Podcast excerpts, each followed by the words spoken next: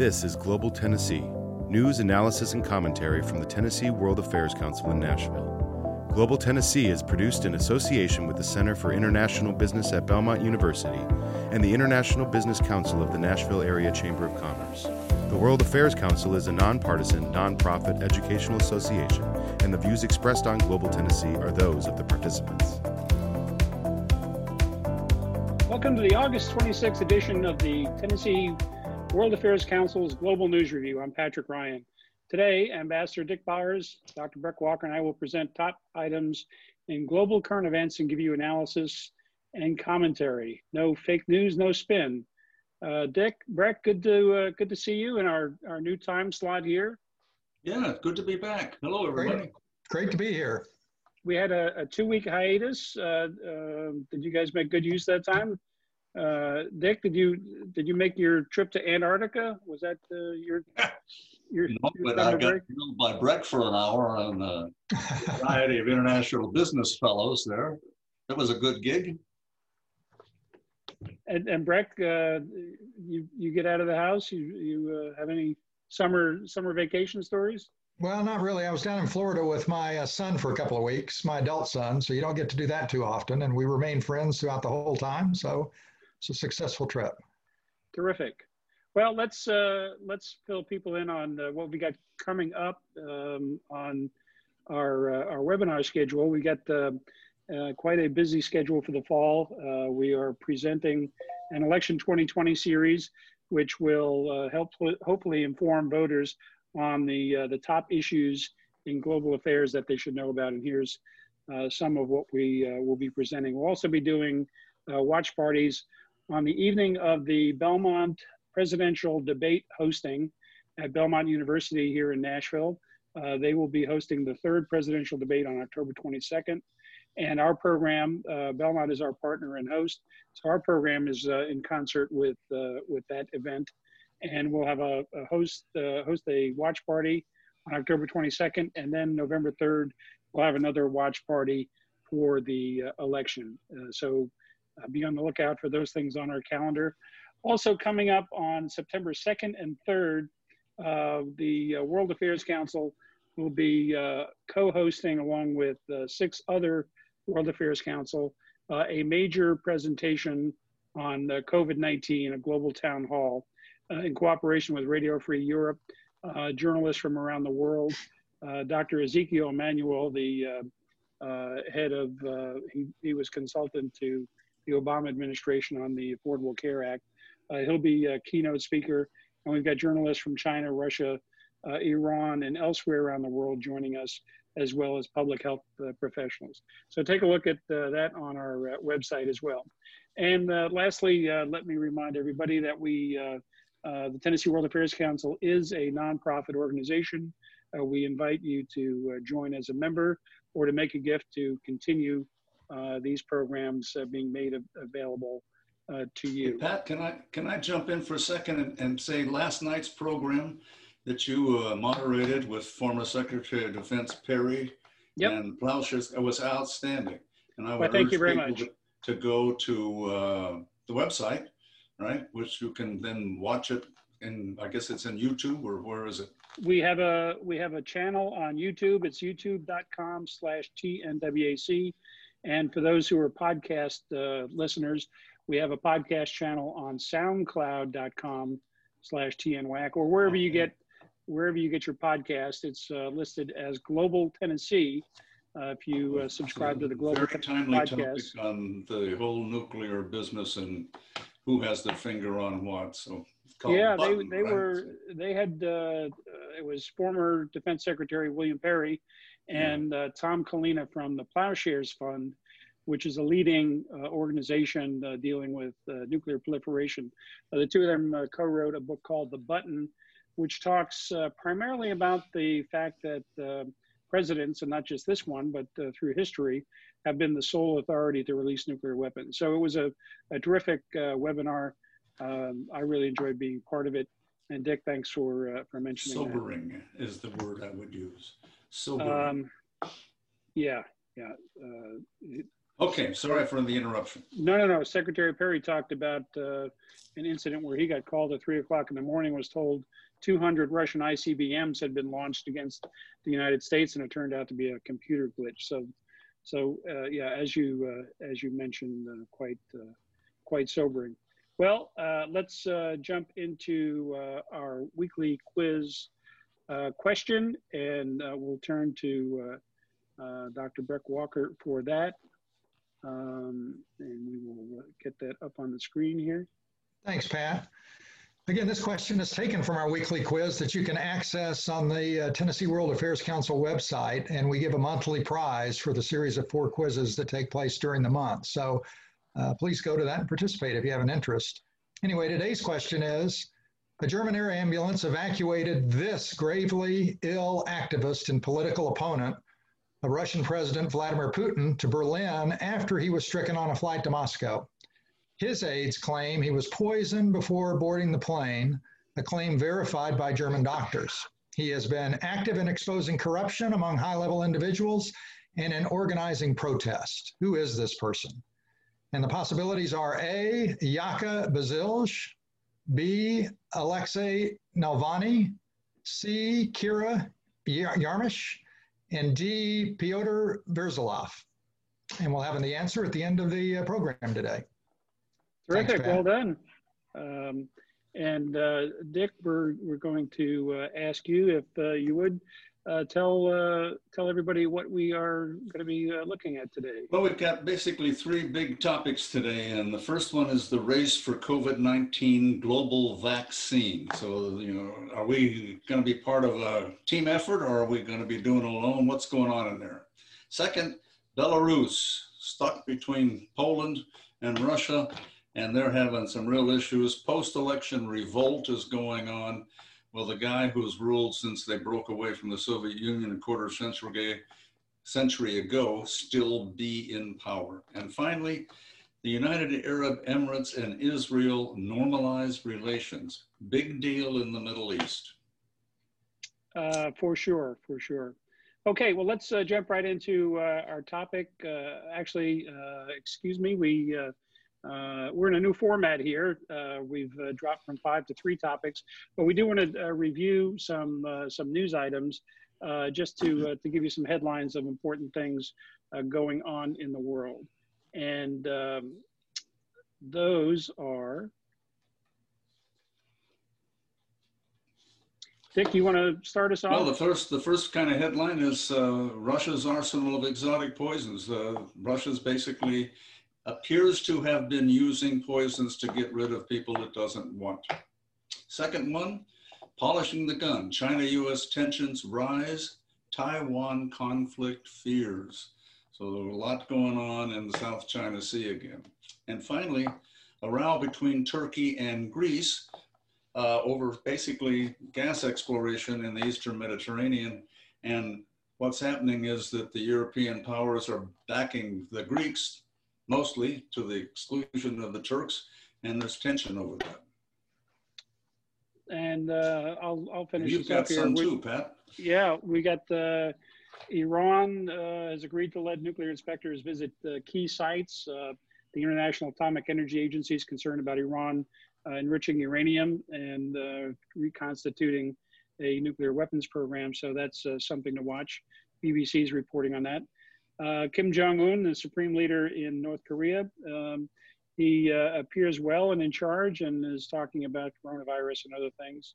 Uh, and uh, in in the Middle East, uh, the United Nations has said that over 10,000 Islamic State fighters uh, are active in Iraq and Syria.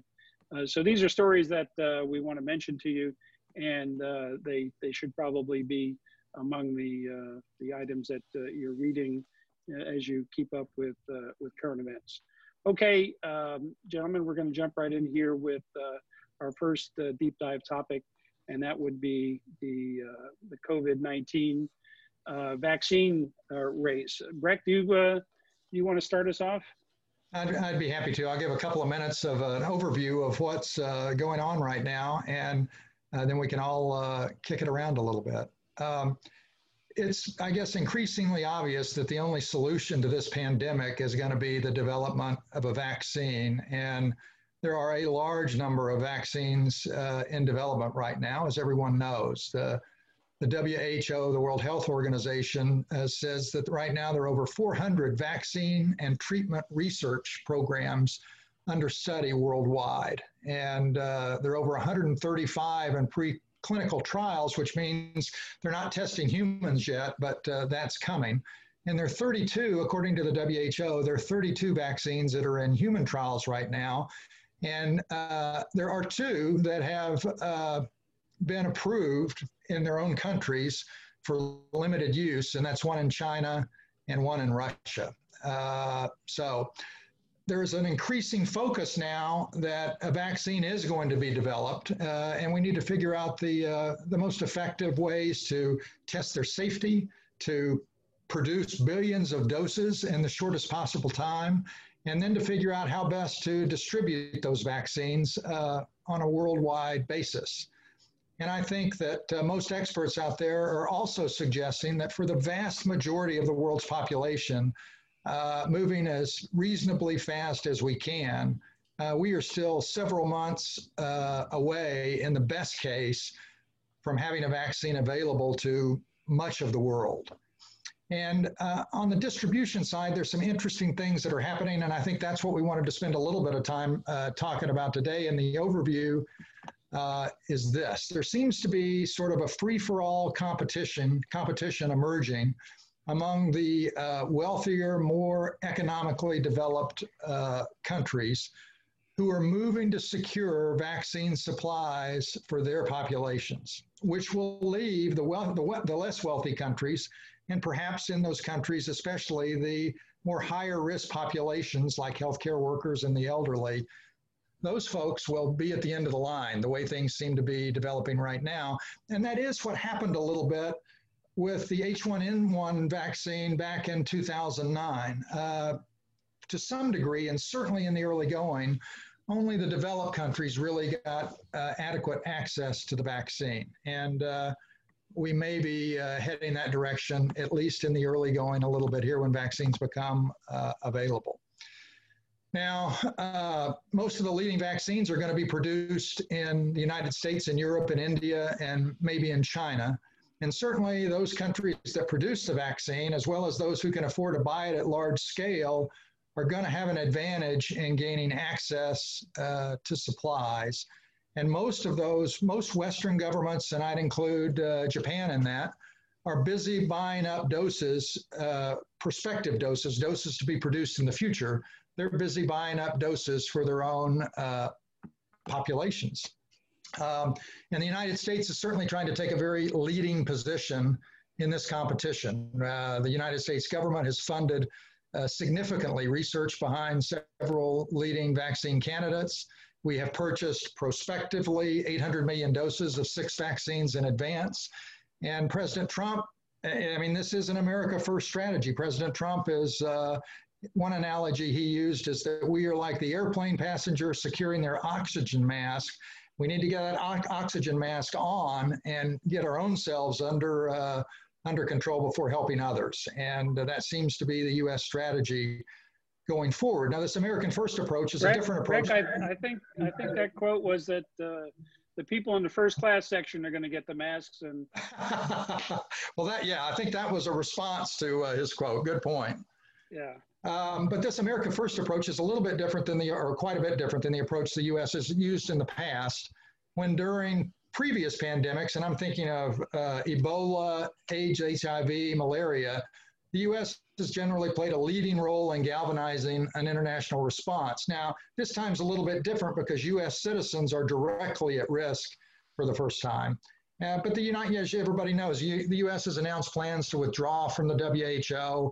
Uh, we have bought up a, uh, a lot of the world's uh, supply of uh, remdesivir. I'm probably not pronouncing that right, but the drug that supposedly has some uh, remdesivir. Yeah, that's it. Thank you. Some ameliorating uh, effects on the virus, and and and we're going about trying to su- su- to secure vaccine supplies for our entire population, and similar actions are being taken in uh, Europe and in Japan, who are together securing hundreds of millions of doses prospectively for uh, their population. Um, now, there is uh, uh, an alternative to this kind of distribution where every country's out for himself. And uh, that is something that right now is uh, organized and being called the COVAX Initiative, which is led by the WHO and a coalition of international health organizations, including the Bill and Melinda Gates Foundation. And the idea there, uh, broadly speaking, is to have uh, other countries, other nations contribute money to this coalition, who in turn will identify uh, the most promising vaccines and direct money to those vaccines, and then also be uh, in charge of distributing the most successful vaccines uh, in a manner that is based more on need than it is on wealth of the country. And uh, uh, so far, that coalition has raised about $3 billion. They hope to raise as much as $34 billion, and it's been very slow going. They haven't raised nearly enough to, uh, to uh, engage in this distribution project like they uh, want to. And uh, so there's two competing ideas of distribution out there. One is every country for itself, and certainly there is a political reality driving that as well. Uh, and the other is uh, should we organize on a multilateral and international basis and uh, try and be smarter about uh, the distribution of whatever vaccines are developed in ways that will ultimately save lives and put a damper on uh, hotspots that may arise and so forth. Well, that's a, a great overview, uh, Breck. You, you covered the landscape very well there. I, I think uh, the the news peg for this in the last uh, couple of days uh, were reports uh, that the Chinese government has begun experimental uh, tests of vaccine in high risk groups. And obviously, the United States is anxious to, to get a vaccine in production. there have been some statements um, this week in, in, connection with the uh, Republican National Convention about the uh, the prospects for, for vaccines here. but you know, I, I think it's concerning to many of us the uh, the fact that uh, when a, an effective and safe vaccine is developed, it's not going to be uh, in enough uh, doses to cover to cover the world, and there will be a fierce competition. And as you mentioned, the richer nations are are definitely uh, leveraging themselves to to be in position to to grab those things. I think on your, uh, go ahead, Dick. I'm just saying that something over 170 countries have kind of signed up already, haven't they, for the COVAX pro program? And uh, China has not, and the United States has not. Right. So, yeah. That, so that that would suggest that we're not in the sharing business. Uh, well, you know, Jared uh, Kushner, who is the point guy at the White House for uh, uh, our COVID 19 response, our governmental COVID 19 response, argues that this multilateral effort, the, the COVAX alliance, as I'd call it, is really a competitor in the race for the vaccine in terms of American citizens. And I think it's an interesting philosophy be utilitarian here and try and save the most number of lives we can worldwide? Or uh, uh, is this something that the majority ought to rule within the country? And the polling that has been done suggests that two thirds of American two thirds of Americans think that that vaccines produced in this country should first and foremost be used in this country, and only after everyone has one here should they be exported.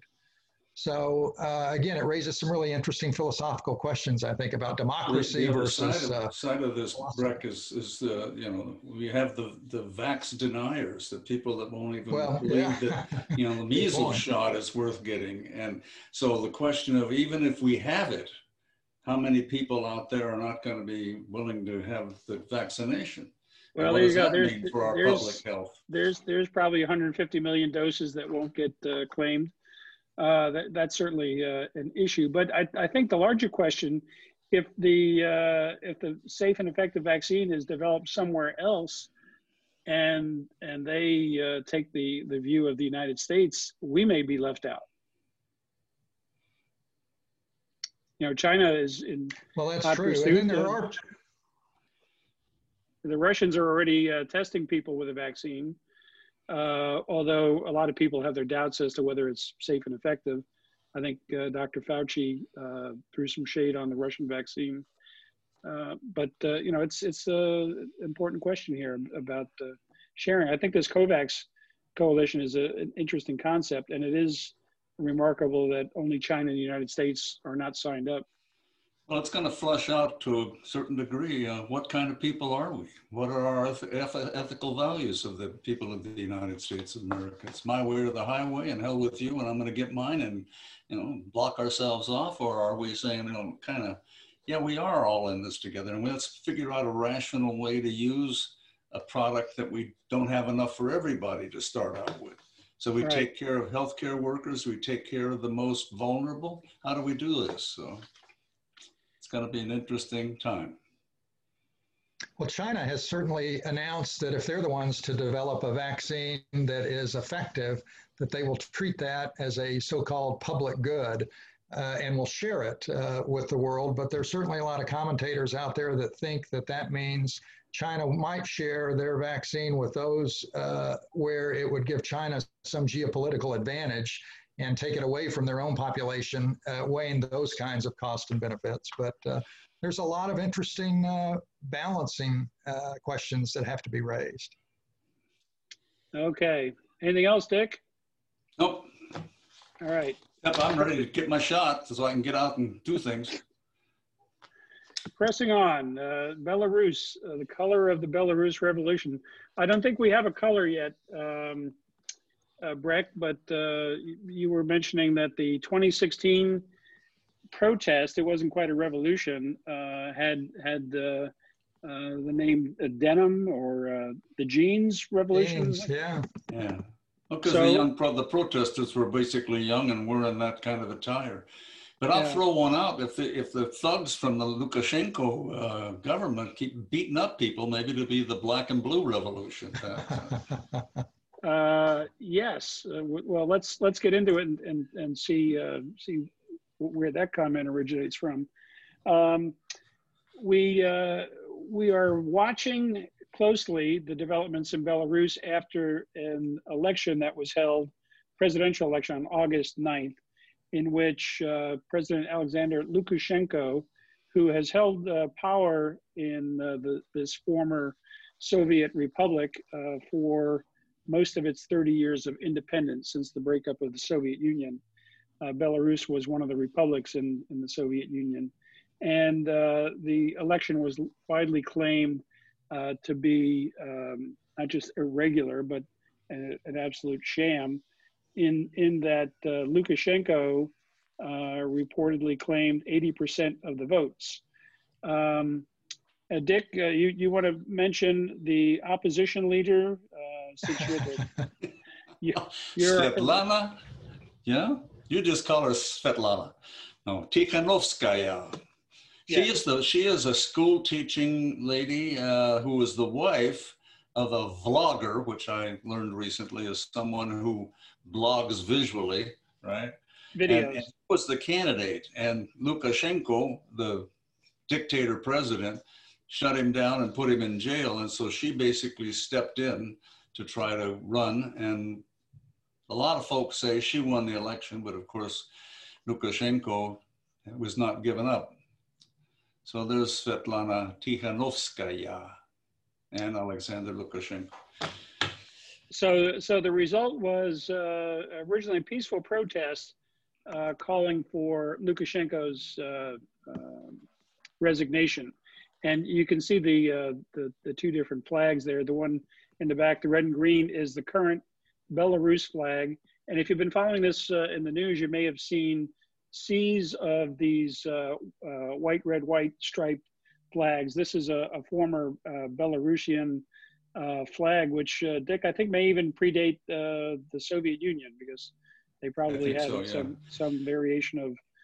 well, Belarus and Lithuania were, were linked at one point in time, as was Lithuania and Poland. And Belarus is has gone back and forth as to you know who who owns it and where is it and what's going on. And so the the key here is that Russia, Poland, Ukraine, uh, these are all Slavic peoples, and their languages are somewhat uh, mutually understandable among themselves. But Belarus emerged after the, the Soviet Revolution in 1917 as an independent republic and joined the Soviet Union, as did the Ukraine. And, and interestingly enough, in the United Nations, Belarus was a, a member, a founding member of the United Nations.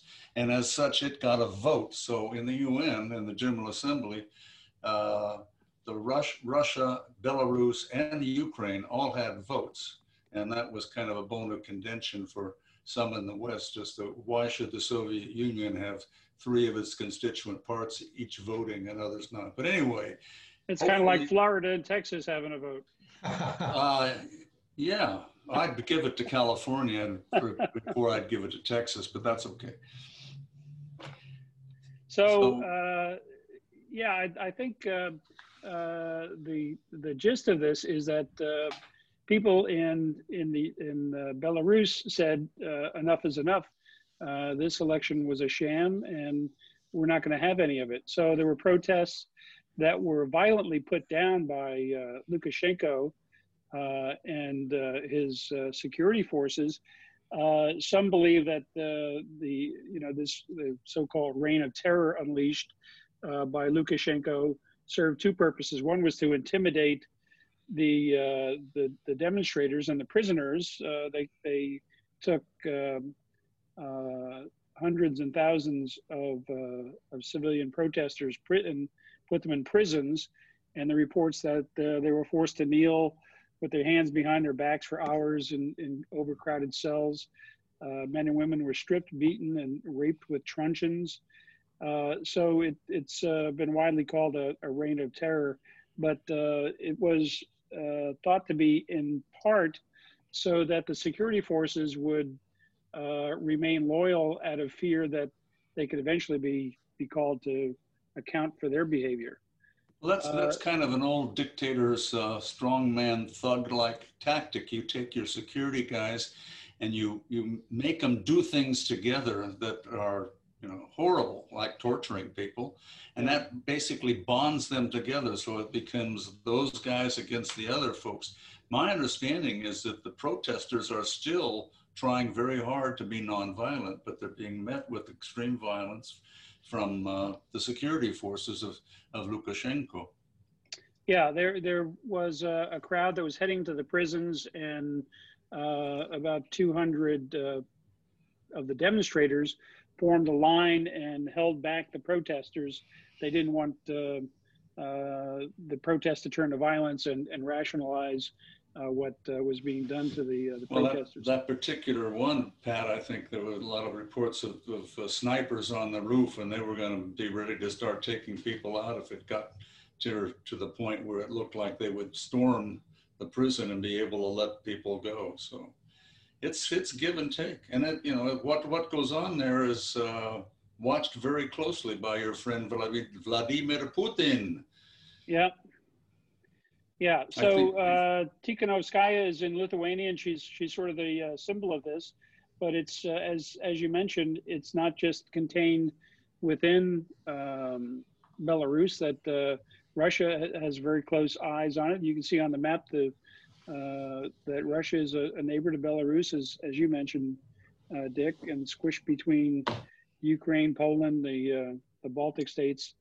And uh, for people who are wondering about that little uh, piece that says Russia there on the Baltic Sea, that's Kaliningrad, which is uh, technically part of the Russian Republic. It just is a, uh, what's the political science? Uh, not a not a rump state, a no, it's, it's it's part of Russia. Yeah, but it was German. It was, you know, Königsberg was the German name for yeah, it. It's now Kaliningrad, part of Russia. So Belarus neighbors Russia.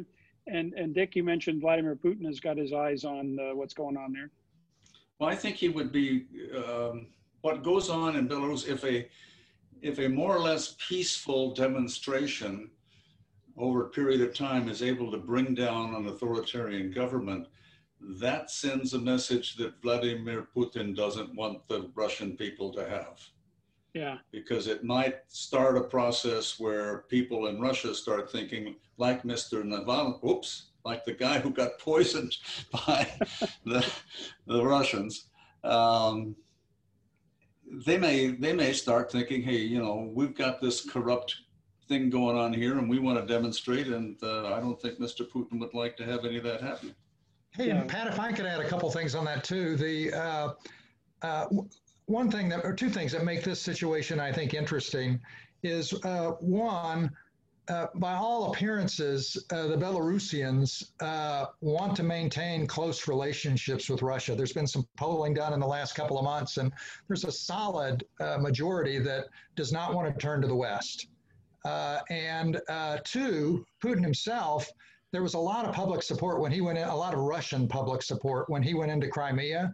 But there is not much Russian support for him go, sending the little green man, much less Russian troops, into Belarus because uh, the Belarusians are not Russian. Uh, Russian ethnicity, I was reading, they're about 8% of the population of Belarus of actual uh, Russian ethnicity, and 83% identify as Belarusian. Uh, so it's it's a different situation, and it'll be interesting to see what Putin does. He certainly warned uh, the EU and the United States, for that matter, from directly interfering, but he has not yet, to my knowledge, come out and given uh, uh Lukashenko any direct support. Uh, he hasn't stated publicly that he wants him to stay in power and and those kinds of things. So it'll be interesting to see how this develops.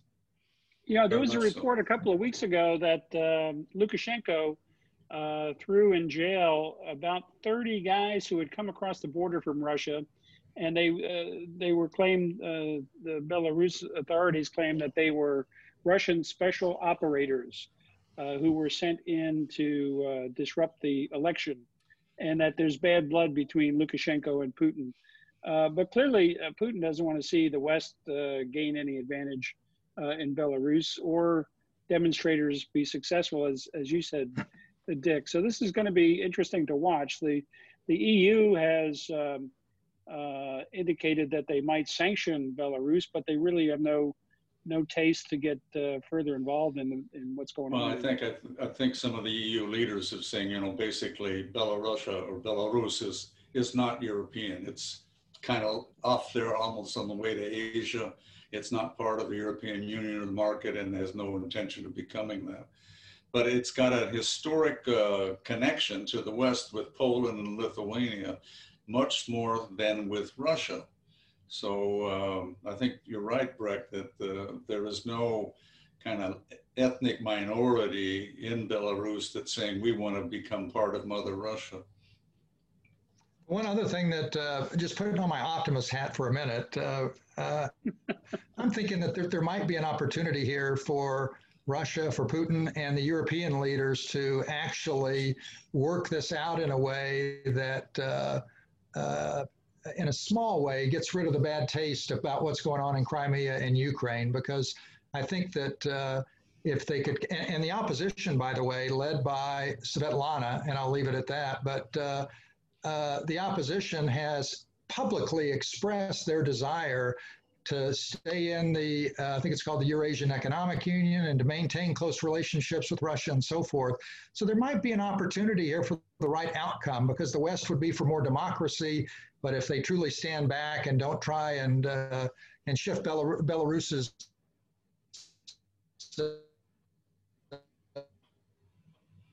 um, here that would be uh, that would be workable for all from all sides. Yeah. Um, well, now we know who gets to wear the uh, the hat of optimism. We'll, have to get. so I've been up there, right next to that border, both when I was in Lithuania uh, and, and in Poland. There's an interesting town called Białystok and uh, it plays in the Polish language because if you say I'm going to, to Białystok, it's Białystokiego, and it kind of the verbs get all messed up. But it's it's an interesting place. Lots of forest land, some lakes in the area. It's it's really pretty right near the Belarus, Poland, Lithuanian comes together. it's a it's a lovely place. Well, hopefully uh, we'll get to go visit. And Dick, does, does Belarus mean White Russia?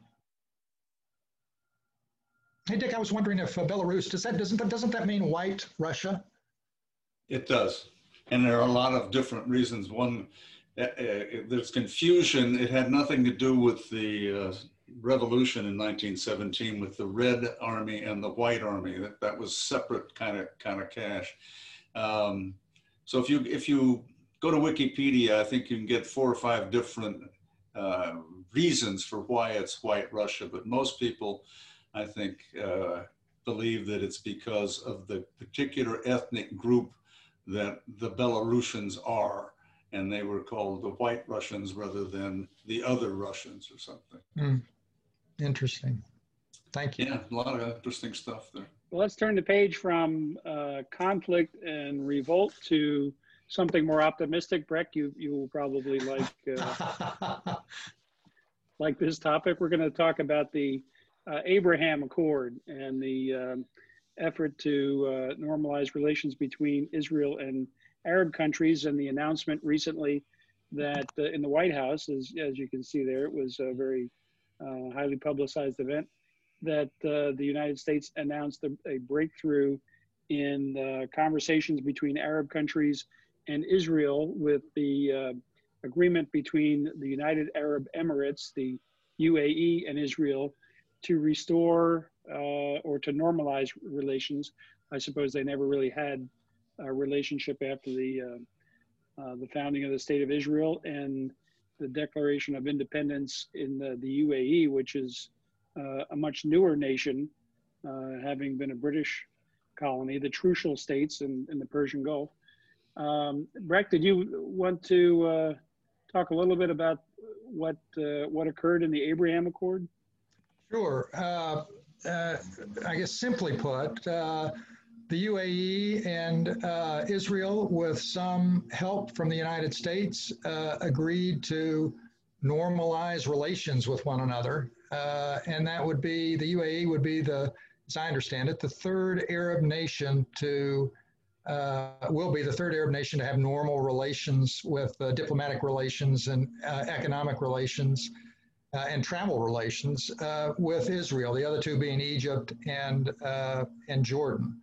And uh, the, at least as the Emirati government portrayed it, the quid pro quo for uh, doing that from the Emirati standpoint was that Israel's and uh, Netanyahu's plans to formally annex about 30% of the West Bank have been put on hold or uh, uh, the Emirati government says that they stopped it and that now there's a great opportunity to enter in for Israel to enter into negotiations with the Palestinians. And this is the step that uh, caused Israel to pull back a little bit. And we'll see what happens from there. But uh, I think that uh, other, now the Palestinians, of course, recalled their ambassador from Abu Dhabi and uh, had uh, very critical things to say about this, that it was abandoning the Palestinian people uh, and so forth. And uh, other another country that was very critical of it, of course, was Iran and Turkey. Interestingly, but that big picture, that's what's happened. Yeah, I think it's interesting because when Egypt and Jordan um, normalized their relationship, famously Egypt at the Camp David Accords in 1979. Uh, Egypt was was seen as kind of a pariah in the uh, the Arab League, uh, for having done so, and and they did strictly uh, for for domestic uh, economic reasons. The United States uh, is still paying them uh, for having signed that agreement in international aid. Jordan came along sometime afterwards, but there was still a lot of pushback in the Arab world, and it took a long time for Egypt to get normalized in the, the League of Arab Nations. Uh, and a lot, there are a lot of money went to Egypt to make that happen, Pat, and, and it's it, still and it's still going.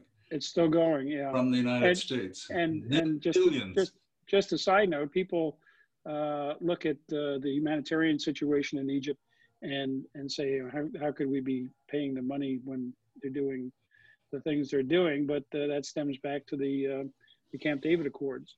Uh, I, I, think it's interesting. You talked about reaction from uh, Iran and uh, Turkey, uh, Breck, but we've also seen some reaction from Saudi Arabia, which is seen as kind of the big kid on the block there in in the neighborhood.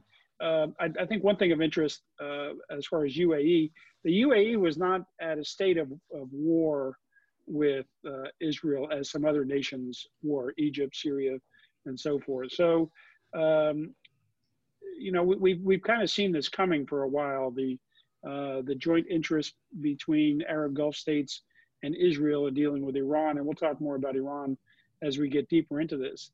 But uh, Saudi Arabia, um, which would be a major breakthrough in uh, in normalizing the relationship with uh, with Israel, if, if Saudi Arabia got on board, uh, the rest of uh, the Arab League um, would uh, presumably uh, follow pretty quickly.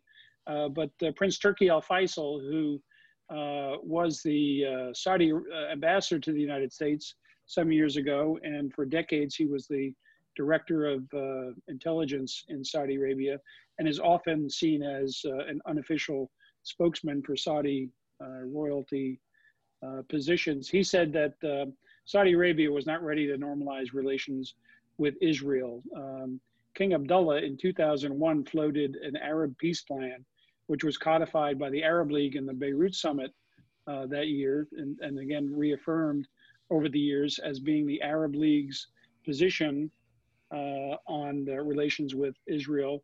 And that called for normalization only after Israel returned to the 67 borders. And, you know, if you look at facts on the ground and and the uh, the settlements that are in place and increasing settlements and uh, the position on uh, East Jerusalem, that's not going to happen. Uh, so for now, Saudi Arabia is taking that position, which uh, basically signifies they're not ready to come along anytime soon in, in this normalization game. There may be uh, Israel and the United States may pick off one or two other countries in the process. one thing I found that was interesting is that Qatar which is still at odds with uh, some of its Gulf neighbors, uh, the UAE, Saudi Arabia, uh, Bahrain, uh, as well as Jordan, uh, and I believe Egypt.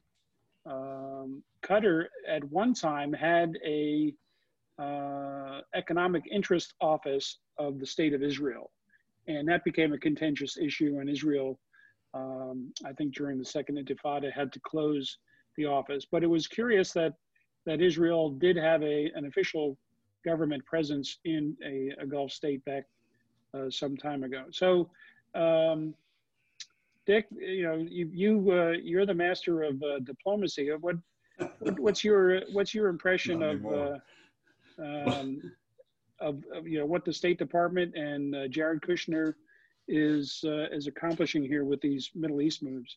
You know, he announced earlier. Well, you know, I, I, you know, success has a thousand fathers, right? Failure is an orphan.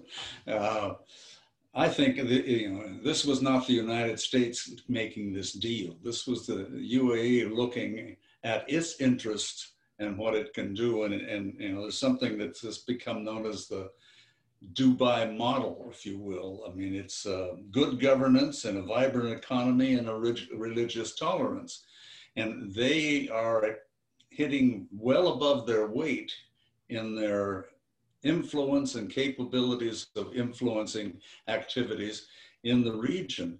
Um, you know, interesting enough there, but I think they have about 10 million people, about the same size as Belarus in terms of population. But they are much more pragmatic governing body, and Mohammed bin Zayed is uh, a guy that really has taken the UAE and made it a, a, a very nice place to live and work.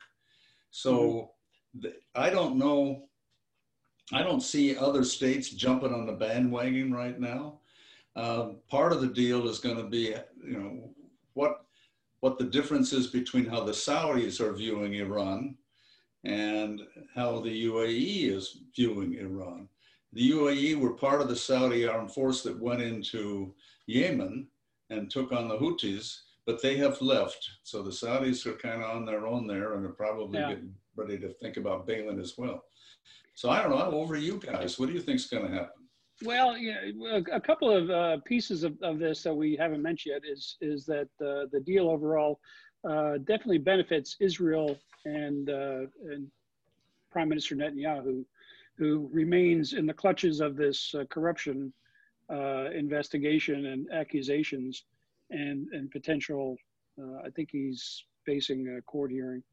but he's been under fire at, at home for these allegations and and this definitely is uh, uh, a triumph for him in terms of boosting uh, his reputation.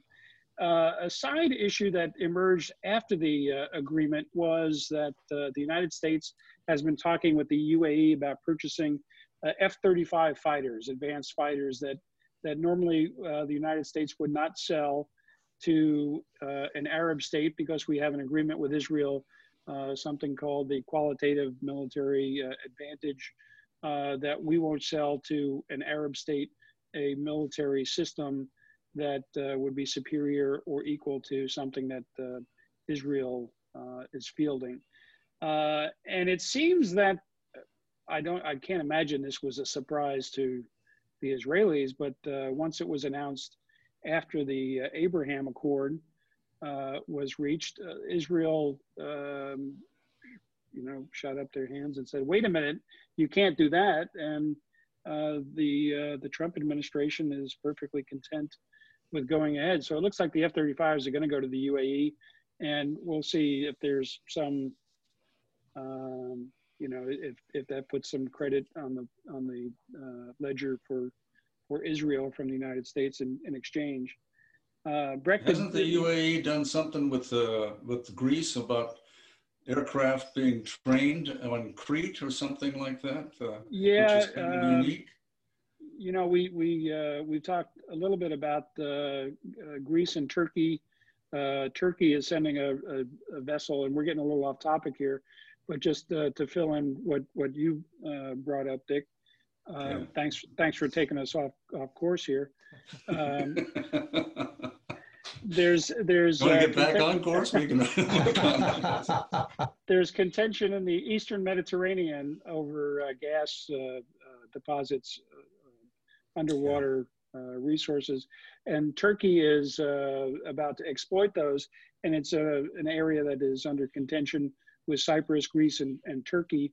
Um, a, a, number of Western allies are on the side of Greece and are warning Turkey not to do it. Uh, the UAE is on the side of uh, Greece and has sent uh, fighter planes to uh, to Crete, where they presumably will will pose um, a deterrent uh, force to Turkey from doing anything. there was a collision between a Greek and Turkish ship, so tensions are high there, and the UAE is is involved. The UAE has also been involved in Libya, the the civil war there. So UAE, like you said, is punching above its weight. It has been a long-term ally to the United States. We have uh, military uh, facilities uh, in uh, the UAE. Um, as as you mentioned, it's it's uh, uh, terrifically advantaged by in Abu Dhabi. They they have major oil deposits, so they're they're making money off oil. Dubai, which is another one of the seven uh, Emirates within the UAE is, is a major trading hub uh, for the Gulf and now for the world. If you're going anywhere in that part of the world, Dubai is now the Atlanta of, uh, of the Persian Gulf. Uh, you got to go through Dubai to get anywhere. Um, uh, well, it's interesting times, Pat, and now you know Israel's got a new foreign minister, yeah. uh, Mr. Foreign Minister Pompeo, who's uh, off the region representing Israeli interest as much as he can. So we, we, we'll see what happens here. It's going to be. You caught to... me off guard with that one. Didn't I was meant to get you back on track here. Come on, no. Hey, Pat, I wanted to say one more word about uh, Mohammed bin Zayed uh, yeah. that uh, Dick mentioned earlier. He's, uh, as Dick mentioned, he's the crown prince. It's his older brother that currently is president of the UAE. But, uh, but uh, MBZ, as they call him, the counterpoint to MBS and in Saudi Arabia, uh, he is seemingly running the show there from a military standpoint, foreign policy standpoint, and so forth. Uh, Time magazine called him earlier this year one of the most powerful men on earth. Uh, that's a quote. Uh, and so he is somebody that is responsible, I suspect, for their aggressive uh, foreign policy, sometimes their aggressive military action. He's very much an authoritarian. He's been in opposition to the Arab Spring, for example, to most of the movements in the Arab Spring. But curiously, at the same time, uh, the UAE is one of the more culturally tolerant places uh, in the Middle East, and uh, as Pat said, has an active tourist business and uh, so forth. But MBZ is somebody I think we're going to hear more of in the future, and I right. just uh, wanted to say that. I think you. I think you're right. And you know, I, there's a nickname. I think Pat, you guys know better than I do, but you know, referring to the UAE as Little Sparta. I mean, it's it's it's got it's got a military that's probably one of the best for its size in the whole region, uh, and they have been, you know, doing things uh, on their own, not necessarily in coordination with others. For example, they they have an embassy in Damascus, and the other kind of Gulf guys don't have anybody there. So yeah. Yeah. they're they're marching to their own drum. Well, Dick, I, I'm uh, I'm just hopeful you're not resentful that he took your title of the most powerful man on earth, or was that the most interesting man on earth? When I got married, I ceased being the most powerful man on earth. Right? So. So uh, let's let's wrap up uh, our our UAE Israel uh, conversation, and and I think the uh, the bottom line here in terms of U.S. Uh, interest is uh, that the UAE and the Gulf states, along with Israel, form part of the alliance that the United States is is putting together for maximum pressure on the on Iran. So we can't ignore the the Iranian piece of uh, any arrangement with uh, with our Gulf allies.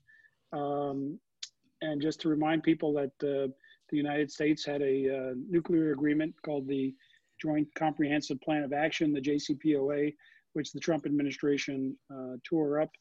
And uh, in the meantime, um, the State Department has orchestrated a a campaign called Maximum Pressure to get Iran to do 12 specific things dealing with their uh, provocations around the region, their military uh, missile plans, and so forth. Uh, Iran has responded with the maximum resistance campaign, and we've uh, actually exchanged blows. You recall back in January that we uh, we killed one of their senior leaders at the Baghdad airport, and they responded with a uh, barrage of surface-to-surface missiles at bases where U.S. Uh, forces were were held. So so we're at odds with Iran, and uh, so are our Gulf allies and uh, Israel. So uh, that's where we are on that. Uh, any questions from our our folks in the audience today? now's the time. Um, please feel free to, to drop those in there. Dick or Breck, any last thoughts on UA, Israel, Iran, I wanted to make sure that if it's all right, that Dick was aware that the National Security Advisor, Robert O'Brien, uh, as part of the announcement of this uh, UAE Israel coming together, uh, thought it would be perfectly appropriate to nominate President Trump for a Nobel Peace Prize. oh, you're, you're, Breck, you're asking for trouble now. I think that's no comments. I'm no done. I have right. I have been watching a lot of other television the last couple of nights. So uh... um, re- reruns of Law and Order. I, I think that's. Uh, that's no, I, actually reruns of the White House when the, in the good old days when it was actually functional, right? So. Uh, okay. Well, let's uh, let's uh, move on and, and wrap things up here. We've we've still got. Uh, Breck, you're you're up, and I think you could. You have no trouble pronouncing this one. Okay, let me just, uh, I, I can't quite read that in the, let me just do something real quick so I can uh, see it. Anyway, the answer to the question, uh, the question was, uh, uh, who was it, the opposition uh, leader in Russia, who was it that was poisoned allegedly by the Russian government? And the answer is B, Alexei Na- Navalny. All right.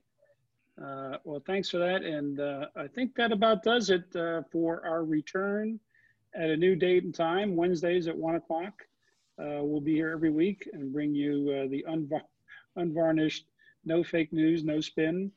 Uh, and uh, Ambassador Bowers uh, may comment or have no comment, depending on the sensitivity of, of the questions or the issues, but we're we're happy to uh, spend time uh, talking about what's going on in the world and uh, dissecting uh, some of these news reports to give you uh, our assessments and, and, analysis based on the experiences that we've had in a variety of uh, positions in academia and the military and, and government. Breck, Dick, any last words before we go? See you next week. All right. Well, thank you, gentlemen. Uh, it's been uh, a pleasure as always, and we will uh, see you all soon. Everybody be safe, and thanks for watching.